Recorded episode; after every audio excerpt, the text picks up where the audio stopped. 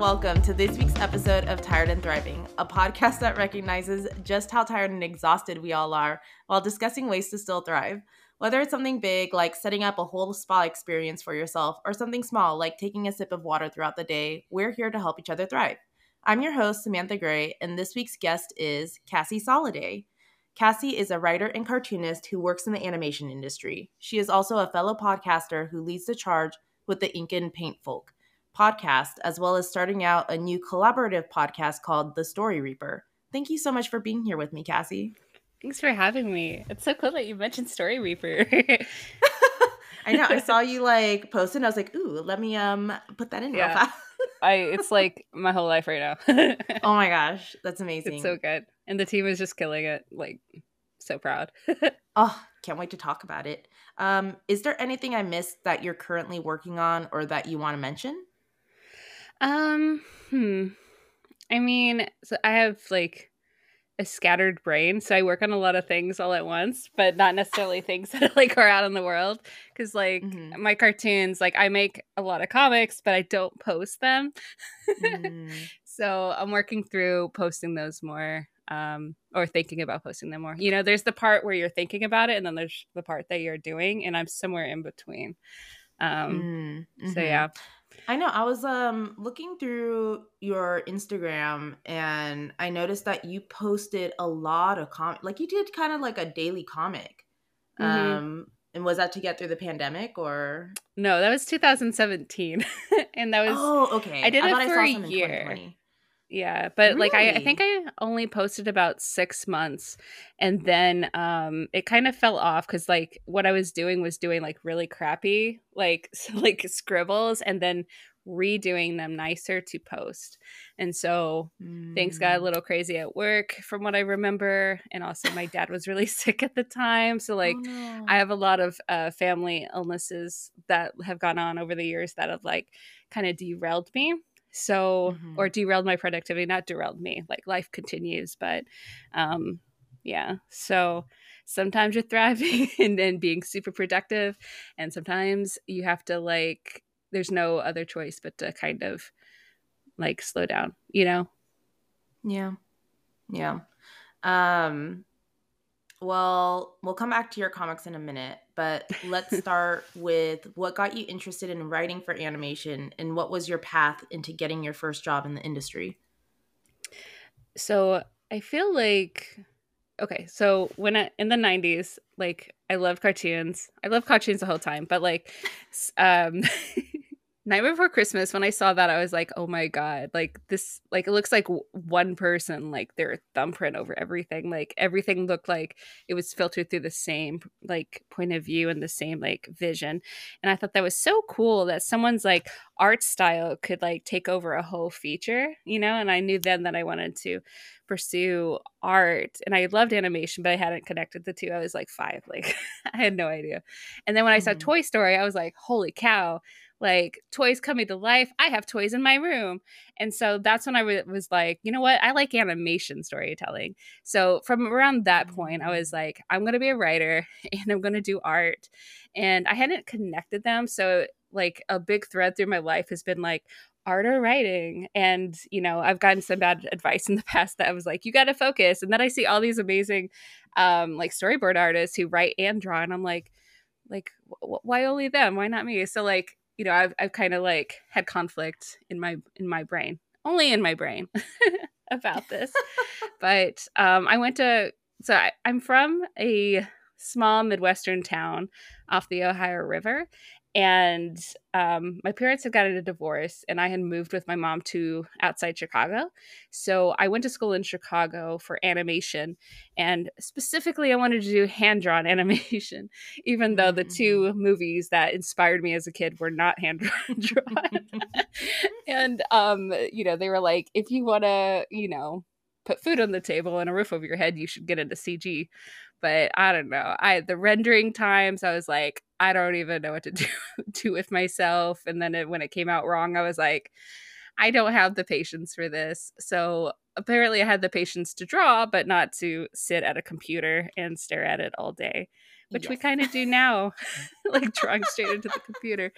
But anyway, so I was like, animate, you know, hand drawn is it. Didn't really find a lot of work after college in hand drawn. Um, but at the same time, when I was going to school, I was also um, studying improv and comedy at Chicago, um, their Second City and Annoyance theaters. And a, a lot of workshops that improvisers had around town. Like it was my whole life for like two whole years was just like improv and sketch comedy, and I I actually really miss it, um, especially in Chicago because like out here in LA, it feels like it's another tool in the actor's tool belt. And in Chicago, they just did it for the pure joy of it. Like, obviously, there were people who Oh. hope to be on SNL someday or like on the Second City main stage, which is like the only real paid opportunity um, in town for for comedy. But like, uh, I feel like I'm digressing, but like, I loved it so much, and I was like, I really like. I don't. I never thought I was funny, and I had like crippling shyness. So like, comedy really helped me get out of my comfort zone, and mm. like, I feel like I really. I'm sorry. Just. No, Anyways, yeah. So I was like, you're okay, like well maybe. nice memories right now. Yeah, it's like, Like- maybe I should move back to Chicago. You know, a decade later, be like the oldest person over there. No, there's plenty of older people in in comedy, but it's a lot of twenty year olds too. Um. So, anyways, I was like, how can I bridge comedy writing and animation? And it was just like, ah, writing for animation. Like, mo- like pretty much all of animated projects have humor in them. Like, usually they're comedy forward, even. You know. yeah. So I was like, okay, that's what I'm going to go for. And I ended up getting an internship at Nickelodeon, and it was really great. And I found out that um, I'm I'm pretty intense as well during this internship. like I think I weirded some people out. I was just like bright-eyed, bushy-tailed in the worst way. but I learned a lot and got to see like all the different roles and like they let me sit in the writers room at one point and that was really cool and i also got to like uh, shadow the art director and saw like how he painted a painted a you know color card and i was like i don't understand it's just i don't know it was just the coolest um, but after the internship um, i ended up working at disneyland down in anaheim and my thought my Mhm. theory was like okay well it was expensive just to move out here number one let me stay out here because I think that's going to be the best way to get into the industry instead of being all the way in the Midwest. And so I worked down there uh, as a hostess in um, Disney uh, Disney California Adventure, and eventually got to be a sketch artist in Off the Page, which was the the, the, the delight of my life. I loved it so much, and it was basically because like we got to design like sketches that we would like replicate for customers.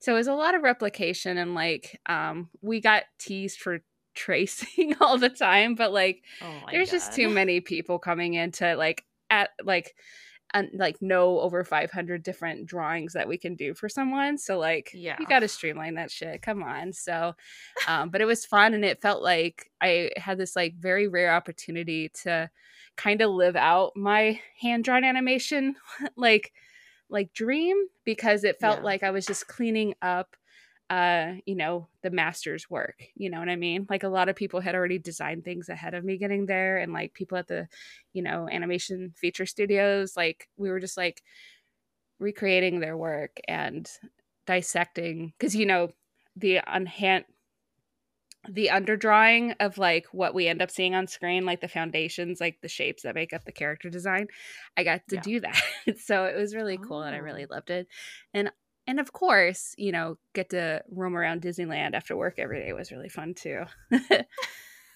wow this answer is really winding to your question no, I love it. There's there's like because it is, is there's a lot of elements that go into like how you get in, and I think there's a lot of misconception, or even people are just like they skip all of this to just be like, yeah, I I did you know something else for all these years, and then I like just like got in, or this person let me in, or all these things. But um, it's so helpful to know uh, these aspects where it's like, hey, you know what, this aspect of um not being in the industry helped you with uh like like you said you got to fulfill like doing this part got to help you fulfill the hand drawn thing or aspect that you've always wanted to do. So mm. um, it's kind of like, hey, you may not hit exactly the goal you're at right now, but if you're crossing something off your list, like that's amazing in your journey. Yeah. And it also um like I have this itch for animation history, like, and I got to learn a lot mm. because people, because we would draw all this stuff in front of people and they could talk to us. And so we got to share our love of animation and Disney history with everyone. And then, like, I feel like animation history is like very strongly tied to Disney animation history in particular because yes. they just had so many innovations along the way. You know, it's not the only thing, obviously, but like, I feel like they influenced the industry so much in good ways and bad ways. but you know, we yeah. always focused on the good when talking to, to when talking to guests. So yeah, it was cool. But obviously, I wanted to get out of there as soon as possible at the same time. Mm-hmm. Uh, and I took workshops in Burbank and online to like improve my art, improve my writing. Again, I wasn't quite sure how I was going to bridge the two or if I was going to be able to. But I got an opportunity to go in as a production coordinator on Fresh Beat Band of Spies. And like Ooh. interviewing for these things were so funny because you'd interview one person for a PA job and they're like, I just don't, I think you have too much ex- experience. Cause I also had some PA gigs from the Midwest on like music videos and commercials. Uh, but also there'd be people like, oh, you don't have enough experience. and so I'm like, oh, this is so confusing. But the person who thought I was overqualified for the PA uh, position, uh, she was such a doll and like recommended me to a friend who was producing on Fresh Beat uh, and needed a coordinator. So I got my opportunity that way, and it was really neat. And it was kind of an interesting um, production because all the boards in animation, like all of that was done in Canada, but we mm. had the mm. supervisors and the design team in Glendale. So yeah. that was my first time really seeing that because I thought, oh, storyboard artist jobs are safe. They're mm-hmm. like they'll continue to be in LA. And then I saw that I was like, oh my gosh. But also what I've learned is that like, you know, it's collaboration and there's like great artists all around the globe too. So there are there there is talent out there. It's talented people, like you said, all around the world. And uh if we can only figure out a way to like and and you know obviously and this even changes once the pandemic happened because now people are like well we don't have to stay here but how can we keep having the same benefits and not be taken advantage of Definitely. that you know like can apply everywhere?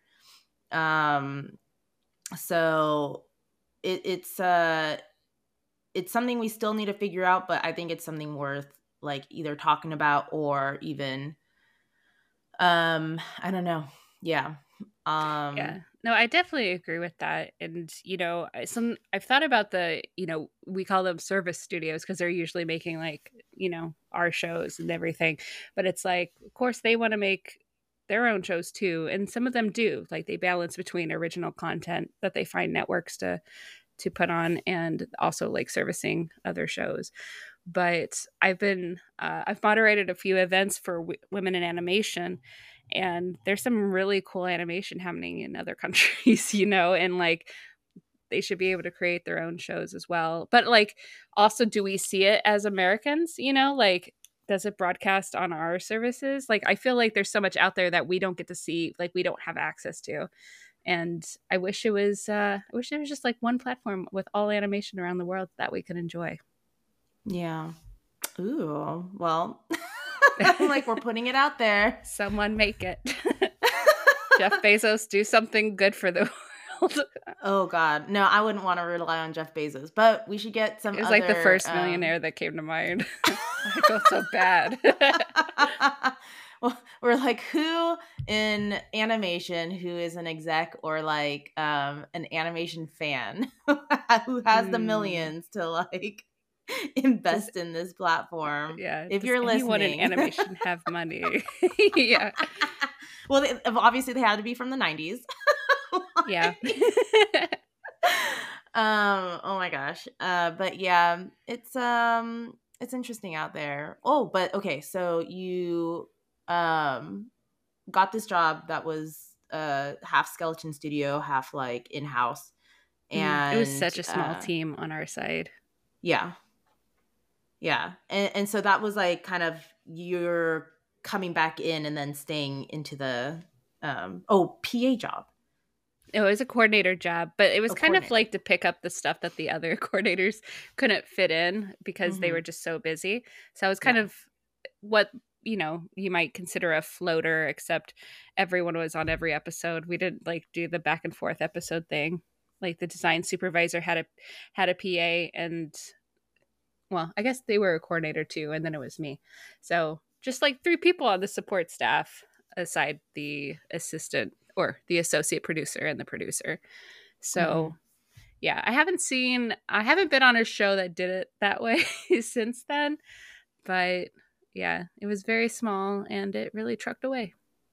Yeah. And then what led you into a writing job? Right, right.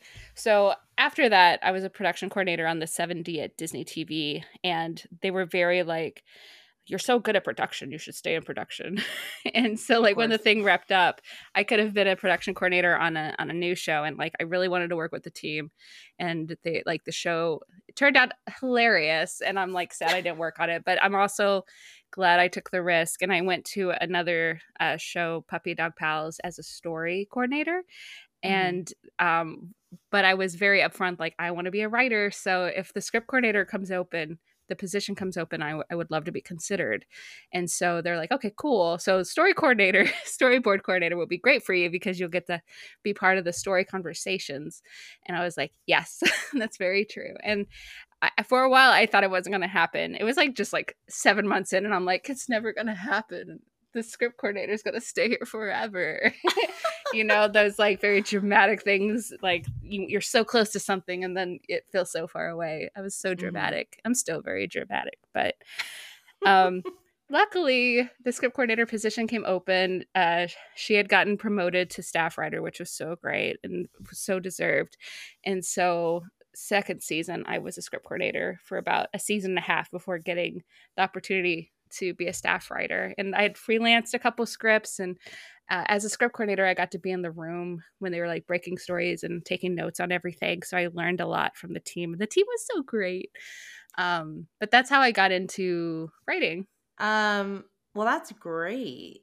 Uh, what did you work on as an intern at Nickelodeon? Oh, Fanboy and Chum Chum, which was like my number one oh. choice when they were like, what are the shows that you'd like to intern on? I was like, The Mighty B and Fanboy and Chum Chum. And they're like, Well, The Mighty B isn't in production anymore. and so, like, so I was very lucky to get like my top in production choice. And it's such a goofy show. And I, like, I feel like it didn't get all the love it deserved because it's so weird. yeah. I always, um, I feel like, what is it? The Cartoon Network lineup when I think of Courage the Cowardly Dog and the stuff they had out at that time, I'm like, that's probably the weirdest I've seen on mainstream television. like, mm-hmm. That was popular. That is a weird one. yeah, I loved it though. I was like, I love the yes. the memes that have like returned from the dead for that show. It's pretty great. Oh my gosh. I, I feel like I've seen a couple and I was like, oh, I'm so glad people are talking about courage again. But then it like yeah only happened a couple times and then it hasn't really showed up on my feed anymore. yeah, I feel like they took so many more risks in the 90s. mm-hmm. Early 2090s for sure. Mm-hmm. Um, and then that dang recession hit. and then everybody yeah. was like, no more risks.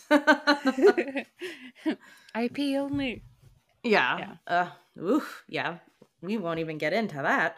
Um, in what way has your career made you thrive and in what ways has it made you tired uh, well, I've been tired the whole time, but I definitely get tired the more experience I get and the more BS that we have to deal with in the industry. Yes. And uh, I'm sure, like, from every side, there's BS to be dealt with. Uh, but what was the question again? I'm sorry.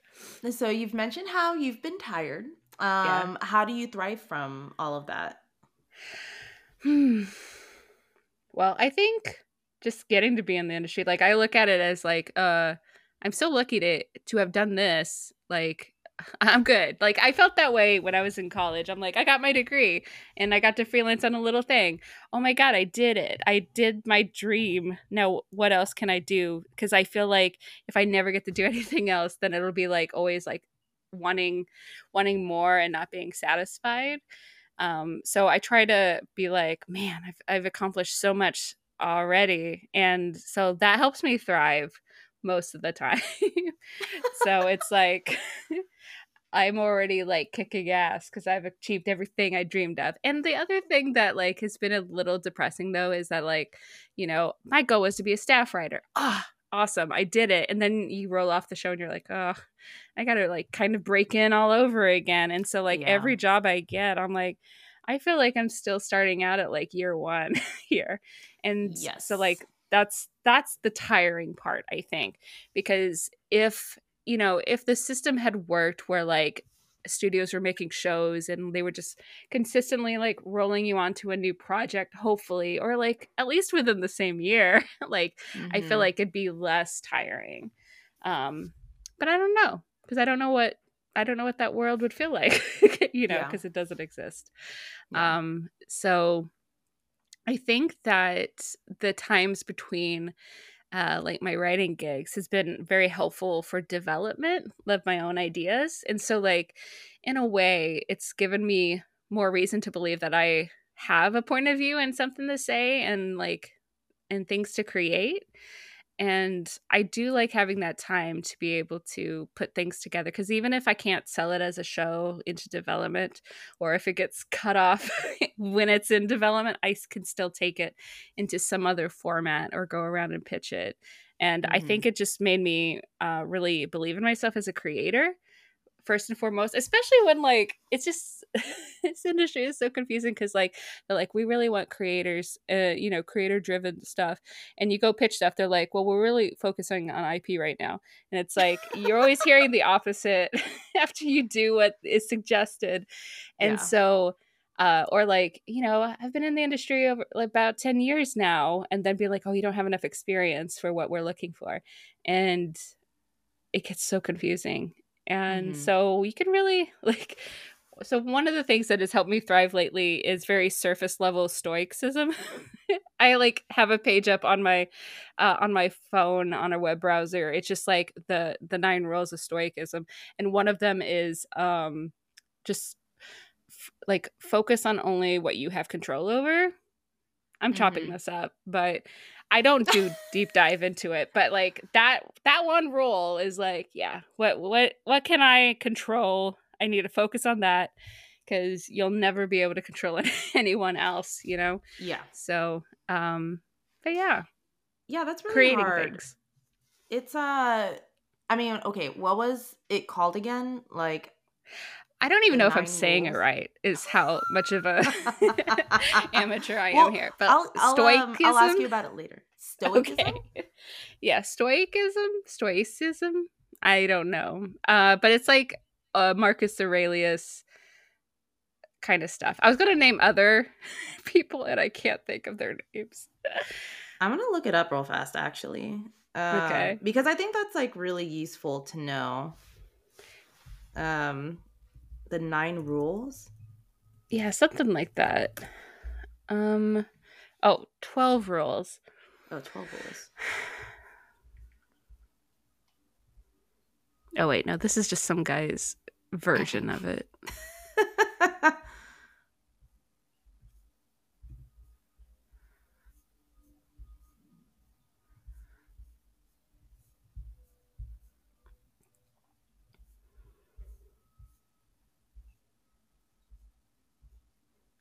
Okay, we'll we'll talk about this later. okay, but kind of like uh, from what I remember is like accept what you can and cannot, accept your fate, accept accept that you'll die someday, and it's all just like very blanket matter of fact stuff, and like it could be sad, but also if you just like know that it's gonna happen, it's like okay, you know, I don't know. Everything else feels kind of small, you know, especially yeah. when you think about you're gonna die someday. That one always gets me. I'm like yeah, okay. None of this really matters. I feel a lot yeah. better actually, you know?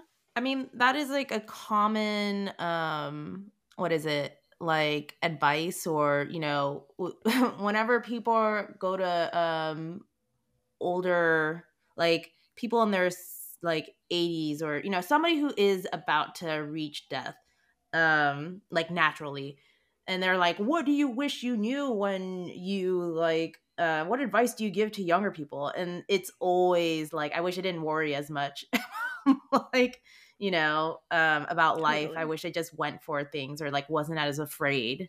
and then here we are being like, I'm anxious. I have depression. I don't know what's happening. like, mm-hmm.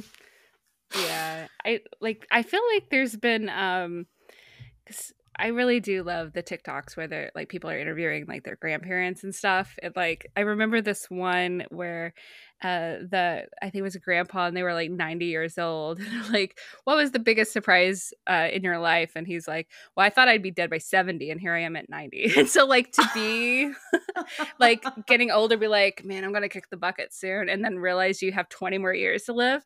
Like yeah. I think about that sometime too. Um and uh I don't know in my opinion, sometimes I'm like, life is too long, but also I want to use it to the fullest at the same time. I don't know. My depression yeah. works in very stupid ways, is what I've discovered.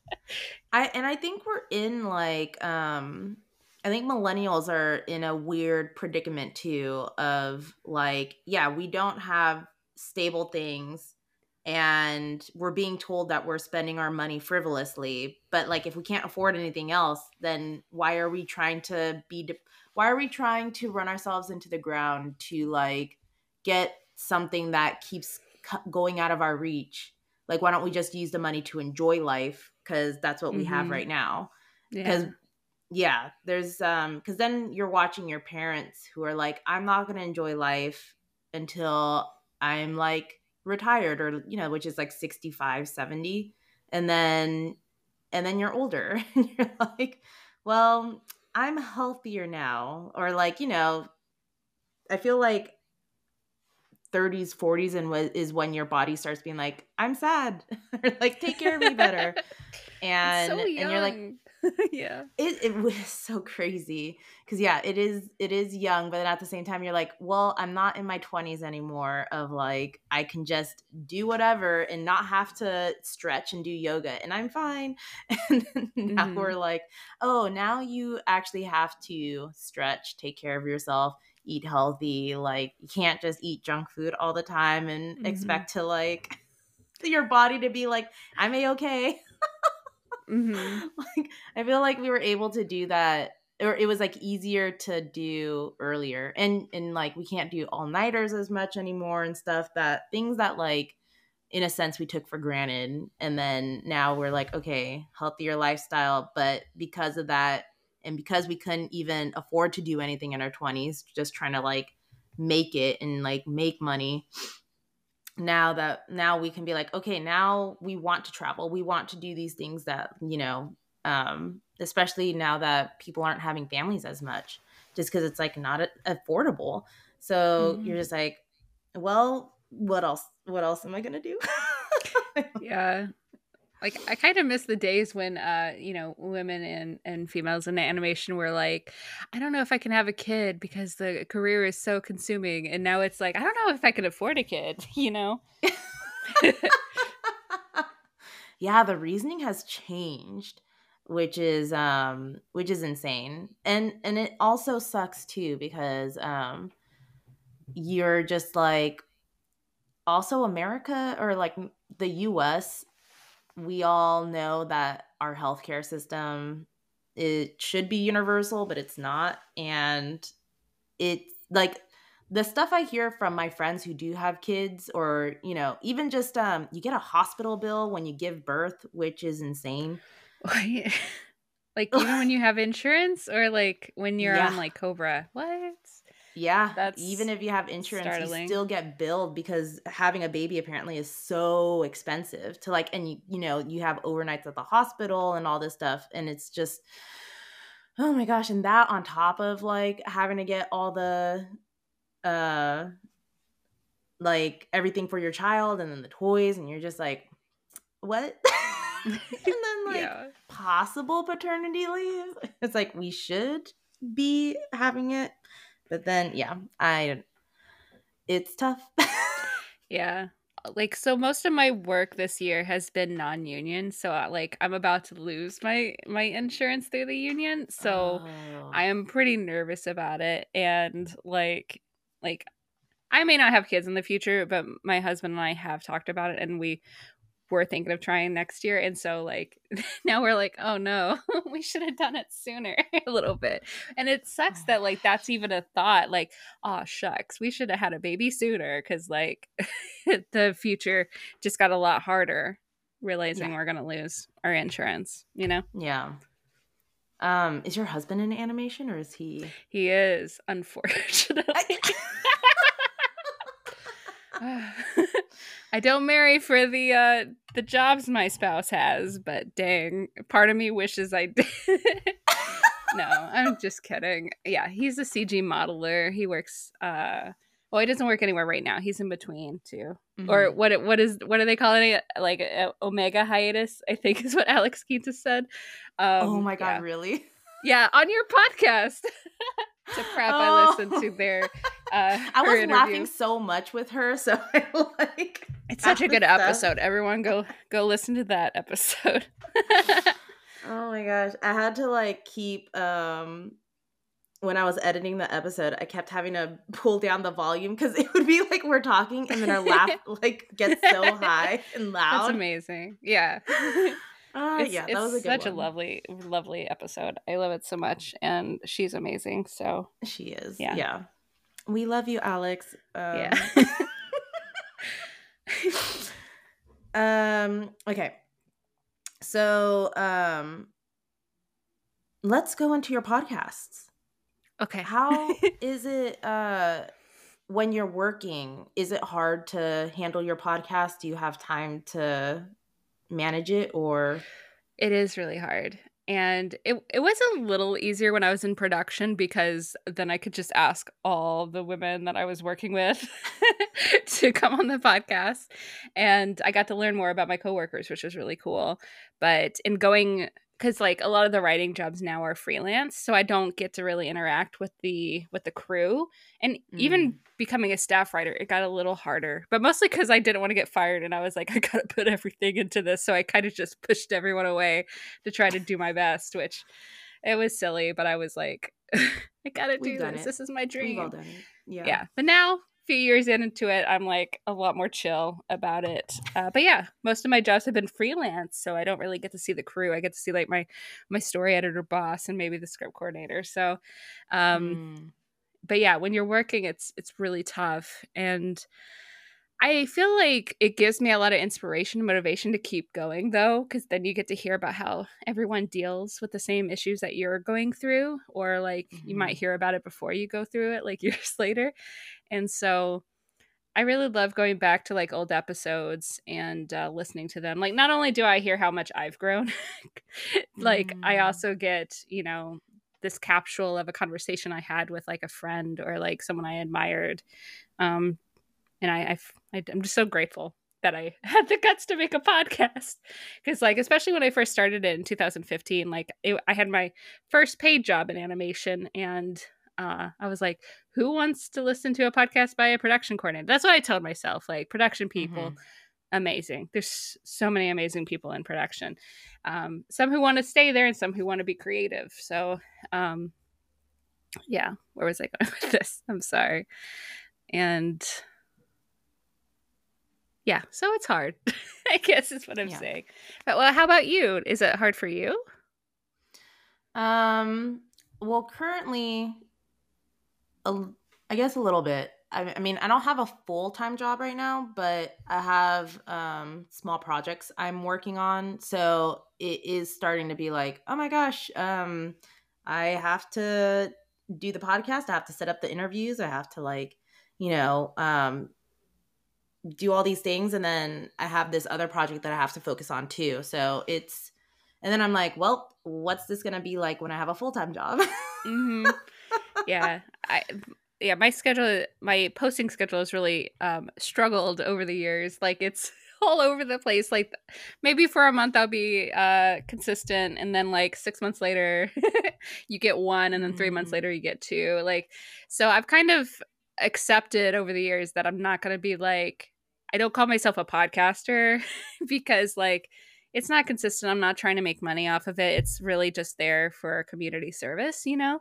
Cuz Yeah. like we kind of like talk about things that are less pretty in the industry because like when i was coming up i was listening to all these animation podcasts and they were so great and i'm so grateful for them but they had a lack of you know female representation in in there so like and the same thing like in college in my like history of animation class they had like one or two women in there and then like 20 Mm. men and so i was Yeah. like okay well i want to hear about you know women and non-binary folk actually making it happen at the time that i started the show I did not know about non-binary people.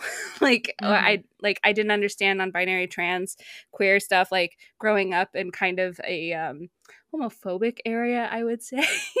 Mhm. like I like I didn't understand it, you know, I didn't have any representation of what that meant or anything. So coming out here and like making friends, I've learned a lot in in educating myself as well. So that's why we like because it used to be called Ink and Paint Girls, like off of a cheeky comment in Mm. like a newspaper clipping, like in the '60s or '70s about the ink and paint department because it was all all women. So I thought it was cute, and it was cute for a while until I was like, you know what? And I've always felt like a sham calling it that because I never really felt like a woman. And in learning about non-binary people, I Mm. was like, oh my god, like I think I'm non-binary, and you know, it's yeah so i changed it and and widened the scope to non-binary people. And i would completely uh interview trans people as well. Like we actually interviewed a white guy last year and did this cheeky thing where it Oh. was like uh a token man with talent and we do one a year now. And like i think it's hilarious. So we Oh might keep that going. Um but yeah like there's so many people that don't get highlighted you know in these podcasts um that are Mhm. bigger like they, there's a lot of big animation podcasts and shows and stuff and yeah it just you keep seeing the same people on all of them and they Mhm. have something to say sure but i want more perspectives you know Yeah, uh, definitely. I mean, I feel like that was part of why I created my podcast too. It was like um inspiring to kind of be like uh and we know V, so V was also an inspiration to be like, wow, there should be more people interviewing um more of the industry that you know isn't just the most popular people that are like Mhm. highlighted um so and like you said because a lot of them are male Yeah. and uh yeah i i also just like i think what you said about how um how you originally 2015 version called it ink and paint girls but through like education and you know talking to people you were and even just learning about yourself um just getting that new perspective you were able to because i think there's a tendency for some people to be like well i need to double down. That's just what this is i i shouldn't change it because that's what the audience or you know whatever reason they have um they they think that they're so resistant to change or feel like the integrity stays with what the, the original idea is. And i think it's awesome that you shifted and were like you know what? This can change. This like um yeah it doesn't need to be ink and paint girls anymore. This is for folks. So Mhm. yeah. Yeah. I sat on it for a couple months thinking about it. And when I did it, it just felt better. like it felt more in line with what I wanted to make and put out into the world. And it opened up to the people that I really wanted to talk to as well, you know? Oh, that's great.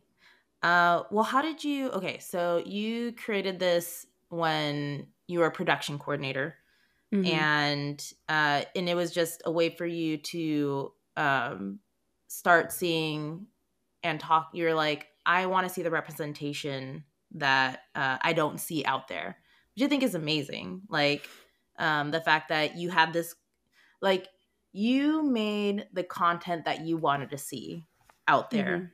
and um which is such an amazing uh you know I, I feel like a lot of people are just like ah i wish i saw that more but there's they don't know a way to make it happen and then you made it happen um yeah. and when did you start working with women in animation it was um, about I feel like I'd been doing the podcast for maybe about three or four years, and like mm-hmm. Someone had reached out to have like lunch, which sounds so Hollywood. and so I I came just thinking I was going to meet with one person, ended up meeting with four people, and they were like board members, and oh was oh asking gosh. me about the podcast and um, it was pretty incredible opportunity because they were amazing women and like we still keep in touch one of them had uh, went into she, she, had become a manager and she was my manager for a while she went back to development and she's it's jenna you know jenna like she's so great oh my gosh like, oh, yeah. yeah so it was jenna. i was so excited to work with her and it was really cool that like when we first met it was you know that that lunch you know um mm-hmm. so yeah, that started everything. And I had gotten talking to Tracey Miller-Zarneke, who writes some of the art of books for animated movies. It included like uh, one of my favorites, How to Train Your Dragon. She did the art of book for that. And I'm just like, oh my God, I get to talk to this person and like I get I have her email and I can email her and call her anytime I really want, though I don't. But I could, and that's pretty cool. yeah, yeah, yeah. And you know, she heads the legacy part of WIA, and we kind of see the podcast as um, I've always said it's like an archive, you know, because it, one day it will be the history of women in animation. So I kind of see it as just collecting all these stories. And I hope that people that come on the podcast, like, you know, years later, listen to it and see how much they've grown. But also mm-hmm. that, um, because there's been a few people uh, who and I have the same mindset. It's like who wants to hear from me, and so like kind of going through that, I feel like, and this this is my perspective. I feel like they get some confidence out of it, and mm-hmm. you know they see like it just reaffirms what they probably already believe but haven't accepted yet. Um, I'm thinking of like one person and, and specific specifically. I hope everyone gets this out of it. Uh, ultimately. But yeah. yeah, so I feel like I'm collecting history in the making. Mm-hmm. Um, what have you taken away from this experience and like interviewing and highlighting so many women, non um, non-binary, and people of color in the industry? Oh wait, what was the first part of it? Oh, it's like, uh, so- what have you taken away from this experience? Just interviewing all these people. right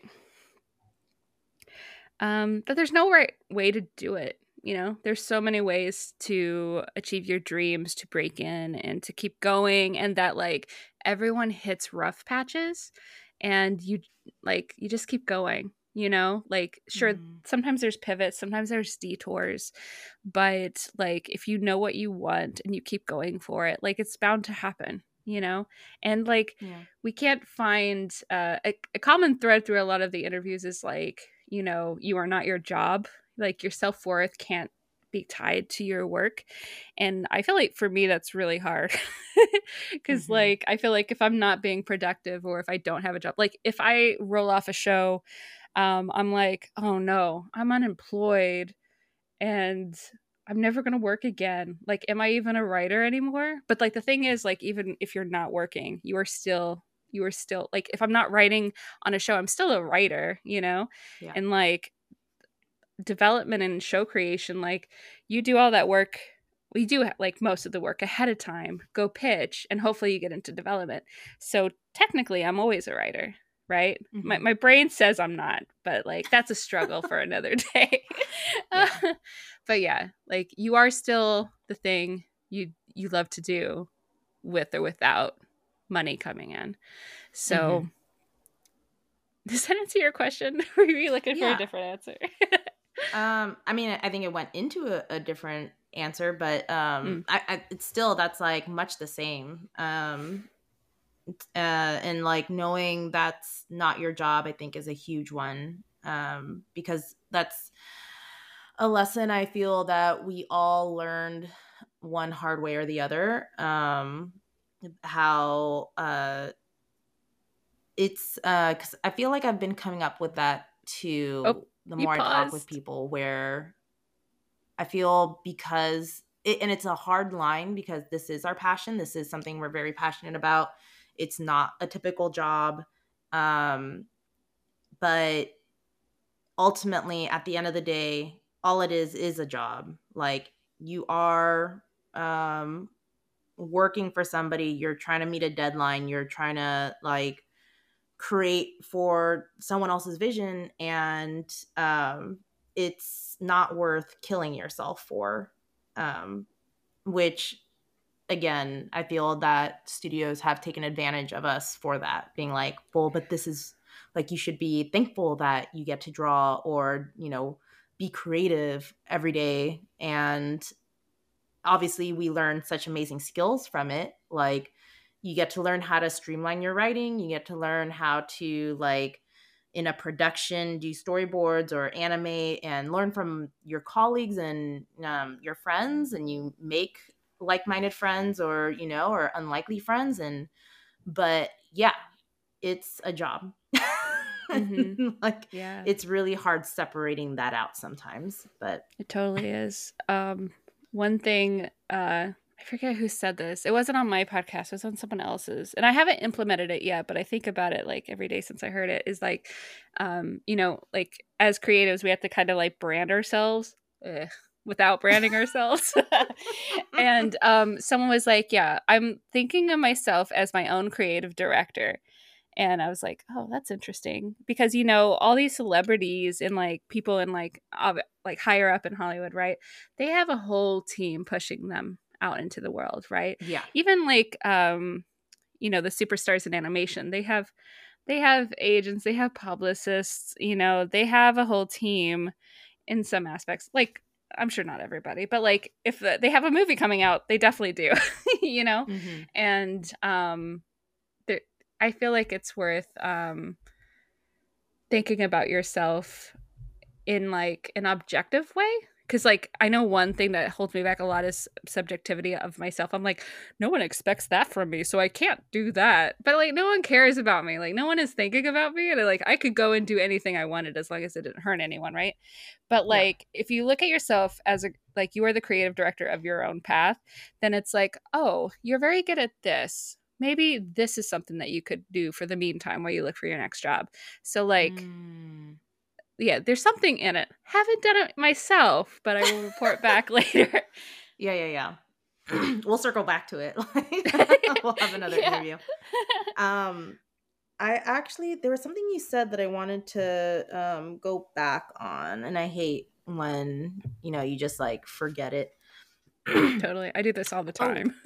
Um, I just remembered. So, do you run the podcast yourself, or do you do, or do you have a team, like anyone else helping out? it's pretty much just me. Over the years, I've like like I, I want someone to help me with you know and but it's mostly me uh i do have a couple editors like when they have time they'll take on like editing duties because like i love having the conversations like setting them up and editing them is like the like the least of my favorite but um but yeah so uh may murphy edits uh some of the episodes and so does daniel wichorick and it really is just like like I have a little bit of money from WIA to kind of give them a stipend, which is like, you know, so gracious.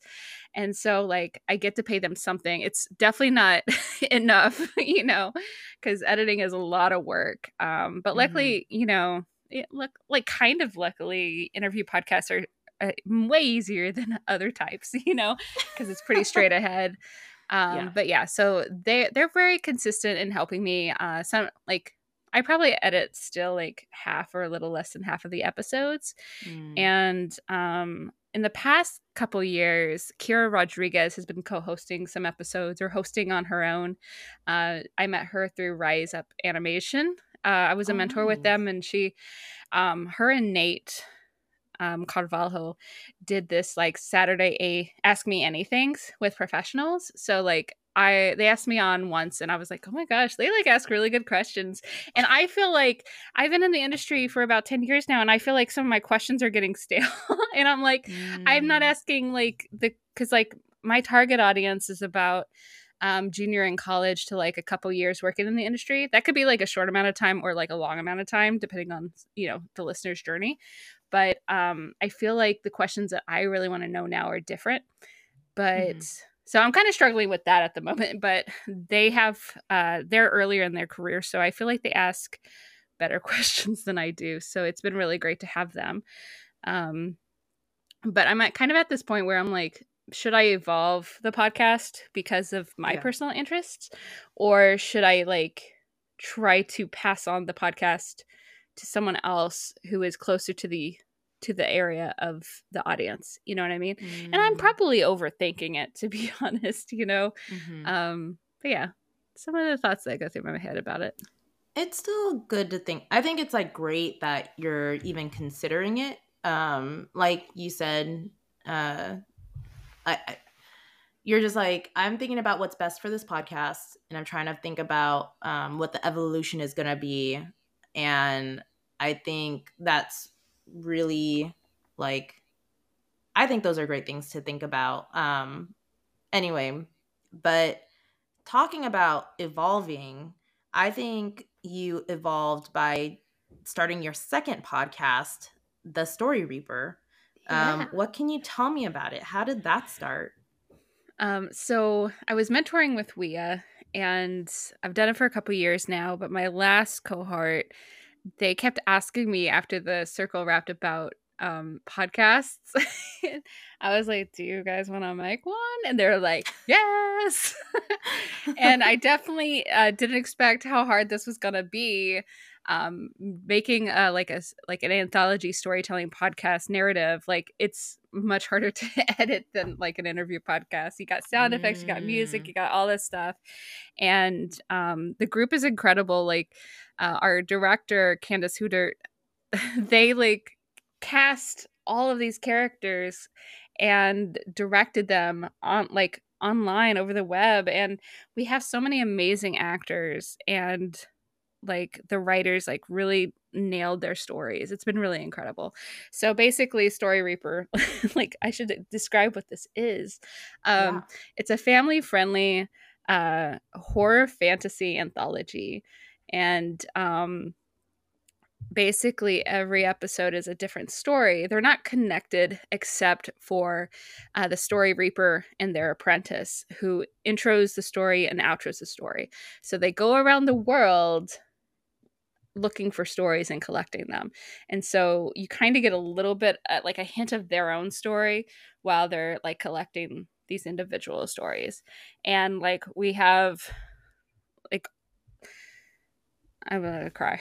like, oh no. I'm so proud of the writers, and like they really wanted to do something spooky. I'm not really even sure why, but most of their pitches were spooky. So I was like, okay, we'll lean into the horror a little bit here, and also in why like kids content you don't really see a lot of horror and like they're very mm-hmm. they're pretty tame stories except for a few that get kind of dark and you're like whoa um but yeah, we have one episode out so far, Splat, written by Chris Burke and Anise Overton.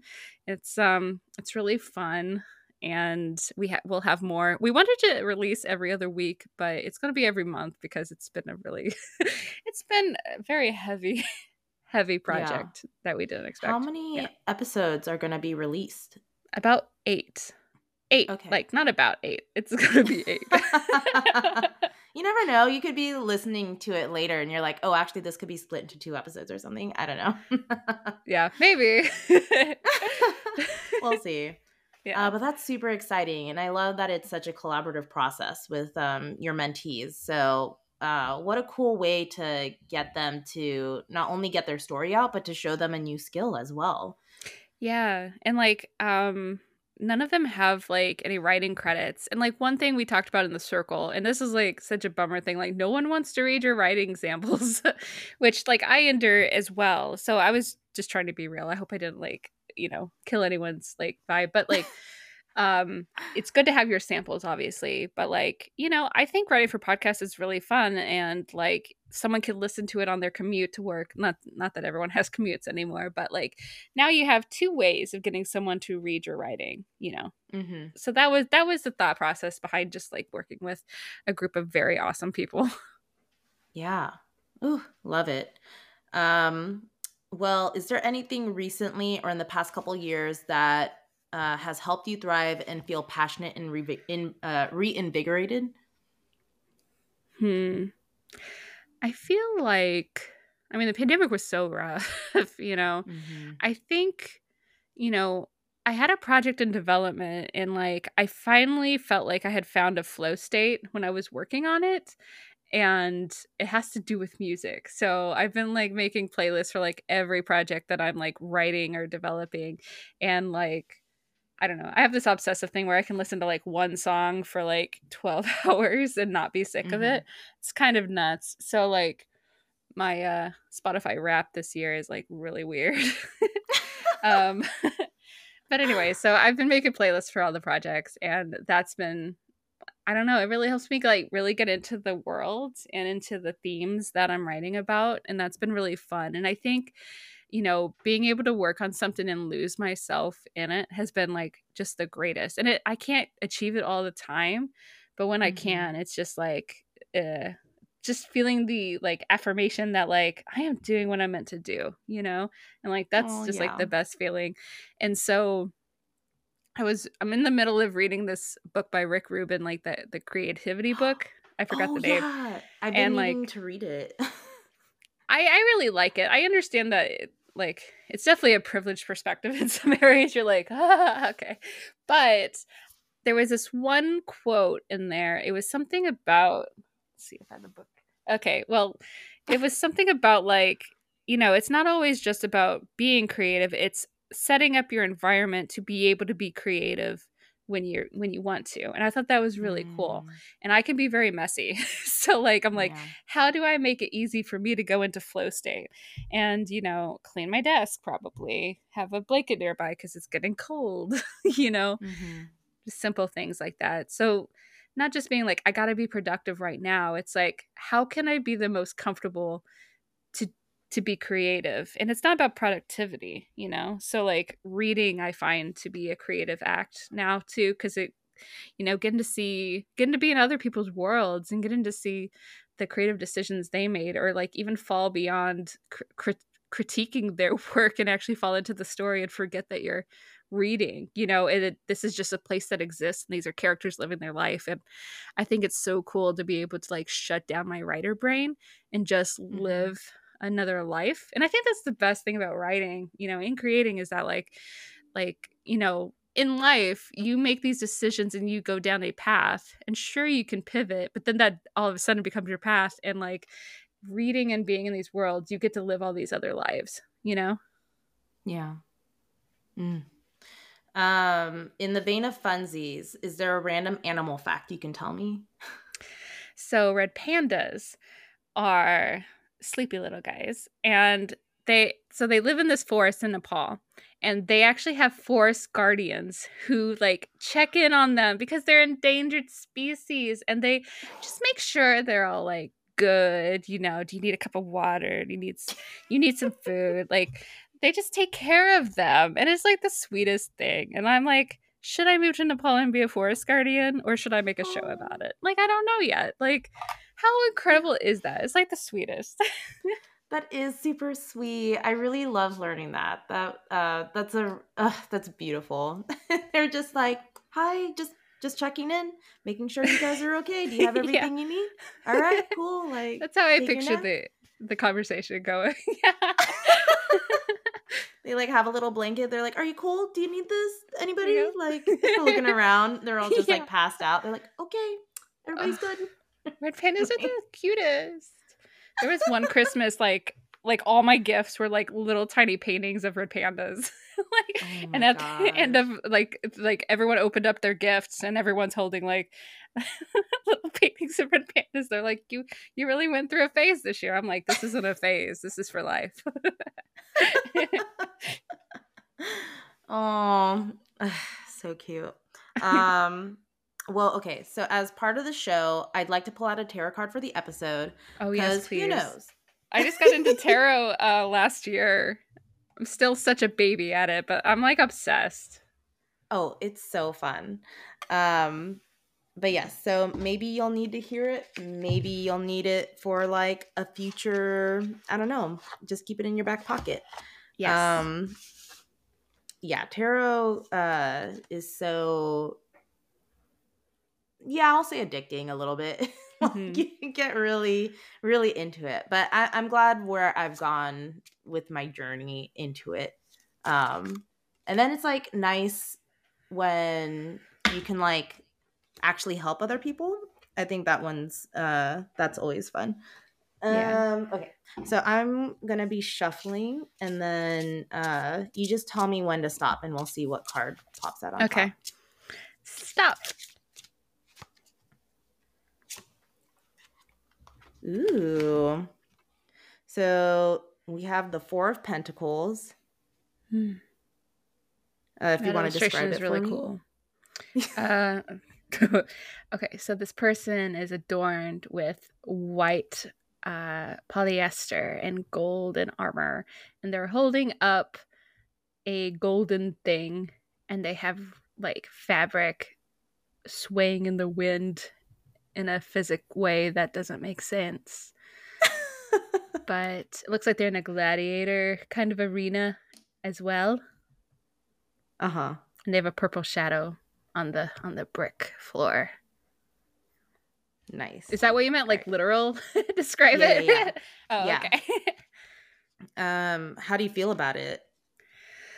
Because I don't know what what Four of? Pentacles. I always have to like Google what the meaning of all the cards right after I pull them. Um. So I mean, lifting up a golden thing that's also adorning their body, like because it looked like they're probably from the same like you know uh QC QSV like collection, QVC collection, not QSV. Um. So let's see. You have what you need. So embrace it and hold it up for everyone to see. Ooh. So what's the Uh, actual meaning though? So the description says true power does not come from material possessions, but from the values locked in our heart. And um like you said, because I like hearing what people people's interpretations are, or like, you know, when you describe the card, it's different what you see versus what I see. And obviously through the computer screen, it's gonna be a little different too yeah. but um i thought that was interesting that you said she looked like in battle or um gladiator-esque um when like from what i can the details that i can see she is dancing in a courtyard or like in a stadium um with her pentacles the fact that you said she has everything she needs and so she's like kind of showing it off i think is uh super relevant to this reading. Um, it does feel like you have all your pieces, or especially with like how many projects that you do, that you have so many uh, interests and um, not like you don't have your eggs all in one basket. You have so many things you're working on that I think create fulfillment that you are able to um, show it off and be like, hey, look at this. Look at these projects I'm working on. Look at um, everything I'm doing. And yeah, I think I think it's a good one. Uh, typically, the what is it? The description to me, um, I guess the description does come into play because uh, your values, everything that you've talked about on this podcast, does show that you want like the best for not only yourself but for everybody. Where you made ink and paint folks to be uplifting for people who don't usually get a um, a voice out there and you also evolved it from not being girls but to being folks and to be inclusive because then you're like that's another voice that doesn't have you know as much power out there. So i really see this woman dancing. Actually it looks like you're lifting up. So, um, yeah, continue being a champion of values and for like other people's voices because then you're also helping mentees get a voice. So, I think uh, you're doing great things. oh, thanks. I love that rating way better than my very objective one. like it, it there's takes, a shadow on time. the floor. no. I mean, I did just ask for like a literal description. So I wasn't like, yeah. read this for me. what? Like, yeah. Anyway. um well, thank you so much, Cassie, for being here and talking with me. Is there anything you want to promote about yourself? And is there somewhere you want people to find you? Hmm. Well, you can find me at my website, casassy.com. C A S S. Wait. C. Wait. C A S A S S Y dot com. and I'm on social media primarily. And you know what? I don't post on Instagram that much. I'm going to. I've made it a point within the next month to post at least one comic.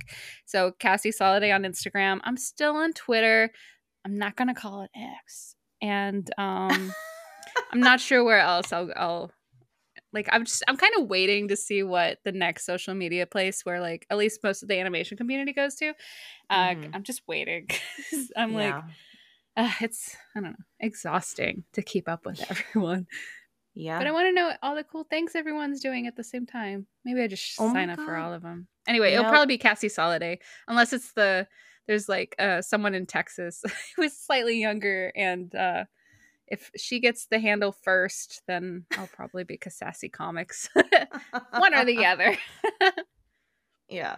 Um, I was gonna say, uh, what if you're the one that makes the like not only do you make the um, animation streaming channel, but then the global animation streaming channel, but then you connect that to make the animation platform that we all congregate at. Cassie. Oh my god, I wish I was smart enough or had the resources because it's not always about being smart; it's about having resources. It's true. The resources um, is important. I would love that. There yeah. One day someone would be like, "You you have exactly what we're looking for.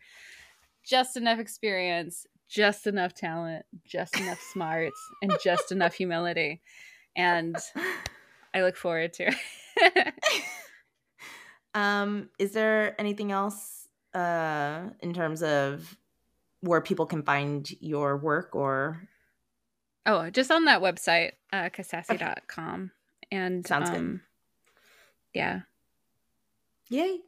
Uh, Thank you for well, having me on the podcast. This has been really fun. I was very nervous, so probably rambled a bit. but thanks nah, for you did great. Thanks. Thank you. Thank you so much for being here. Uh, this was I was so happy to have you on my podcast. So, you know, just we got to keep lifting each other up. That's what we're yeah. doing. Yeah. and I'm excited for you to come on my podcast too. So, really thrilled and excited for that. Yes. I know. Um Sadly, we are at the end. Thank you so much for tuning in. If you enjoy this podcast, please follow and subscribe. You can also follow Tired and Thriving on Instagram at Tired and Thriving, all one word. You can email if you want to reach out, give feedback, or let me know maybe how you've been uniquely thriving at tiredandthriving at gmail.com. Thank you again, and I hope you all have a thriving week. See you next time.